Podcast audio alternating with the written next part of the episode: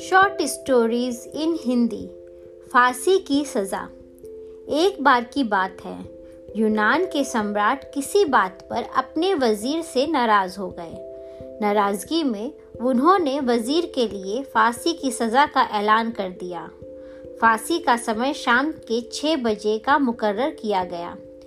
फांसी की सज़ा दिए जाते समय वज़ीर दरबार में उपस्थित नहीं था। सम्राट ने सैनिकों को आदेश दिया, जाओ, जाकर वज़ीर को बता दो कि ठीक शाम छह बजे उसे फांसी पर लटका दिया जाएगा। सम्राट का आदेश मान सैनिक की एक टुकड़ी वज़ीर के घर पहुँची। उसके घर को चारों ओर से घेर लिया गया। कुछ सैनिक घर के अंदर गए। अंदर जाने पर उन्होंने देखा कि वहाँ जश्न का माहौल है। उस दिन वज़ीर का जन्मदिन था। उसके घर पर रिश्तेदारों और दोस्तों की चहल पहल थी। संगीत बज रहा था, नाच गाना चल रहा था। पूरे घर में पकवान की खुशबू फैल रही थी। कुल मिलाकर महा का माहौल बड़ा खुशनुमा था। सैनिकों ने भरी महफिल में ऐलान कर वज़ीर को फांसी की सजा के बारे में बताया। यह भी बताया कि फांसी शाम छह बजे दी जाएगी। ये ऐलान सुनकर वहाँ मौजूद हर शख्स हैरान रह गया। फ़ौरन संगीत और नाच गाना बंद कर दिया गया। रिश्तेदार, दोस्त और परिजन सब उदास हो गए। तभी कमरे में छाई खामोशी में वज़ीर की आवाज़ गूंजी, ऊपर वाले का लाख लाख शुक्रिया कि उसने फांसी के लिए शाम छह बजे तक का वक्त दे दिया। तब तक हम सब जश्न मना सकते हैं। वज़ीर की बात सुनकर दोस्तों, रिश्तेदारों और परिजनों ने कहा, कैसी बात कर रहे हो? फांसी की सजा सुनाई गई है। और तुम जश्न मनाना चाहते हो? वज़ीर ने किसी तरह सबको समझाया और जश्न फिर से शुरू करवाया।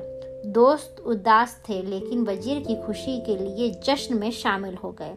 यह खबर सैनिकों द्वारा सम्राट तक पहुंचाई गई। सम्राट पूरा माजरा जानने वज़ीर के घर पहुँच गया। वहाँ पहुंचकर जब उसने सबको जश्न मनाते हुए देखा तो वह भी दंग रह गया। उसने वज़ीर से कहा, तुम पागल हो क्या? शाम छह बजे तुम्हें फांसी पर लटका दिया जाएगा और तुम जश्न मना रहे हो। वज़ीर बड़े ही अदब से बोला, हुजूर, आपका बहुत बहुत शुक्रिया कि आपने फांसी का वक्त शाम छह बजे मुकर्र किया। इस तरह मुझे शाम छह बजे तक का वक्त मिल सका।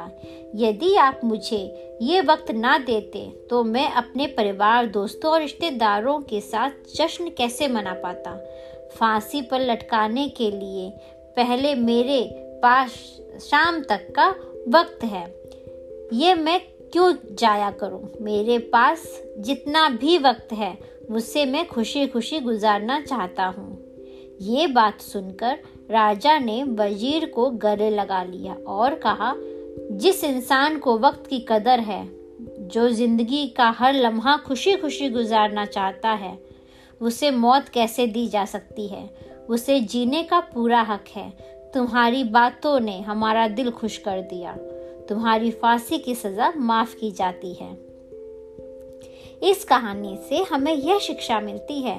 ज़िंदगी खूबसूरत है। इसका हर लम्हा खुशी के साथ गुजारें। ये ज़रूर है कि ज़िंदगी में कई बार मुश्किलें भरा वक्त सामने आ खड़ा होता है और हम परेशान हो जाते हैं। ऐसे में हम ज़िंदगी जीना नहीं छोड़ देते हैं। मुश्किलों से हारे नहीं। उसका सामना करें और खुशी के साथ करें। जो भी समय आपके पास है उसका पूरा सदुपयोग करें। ये ज़िंदगी बार बार मिलने वाली नहीं है।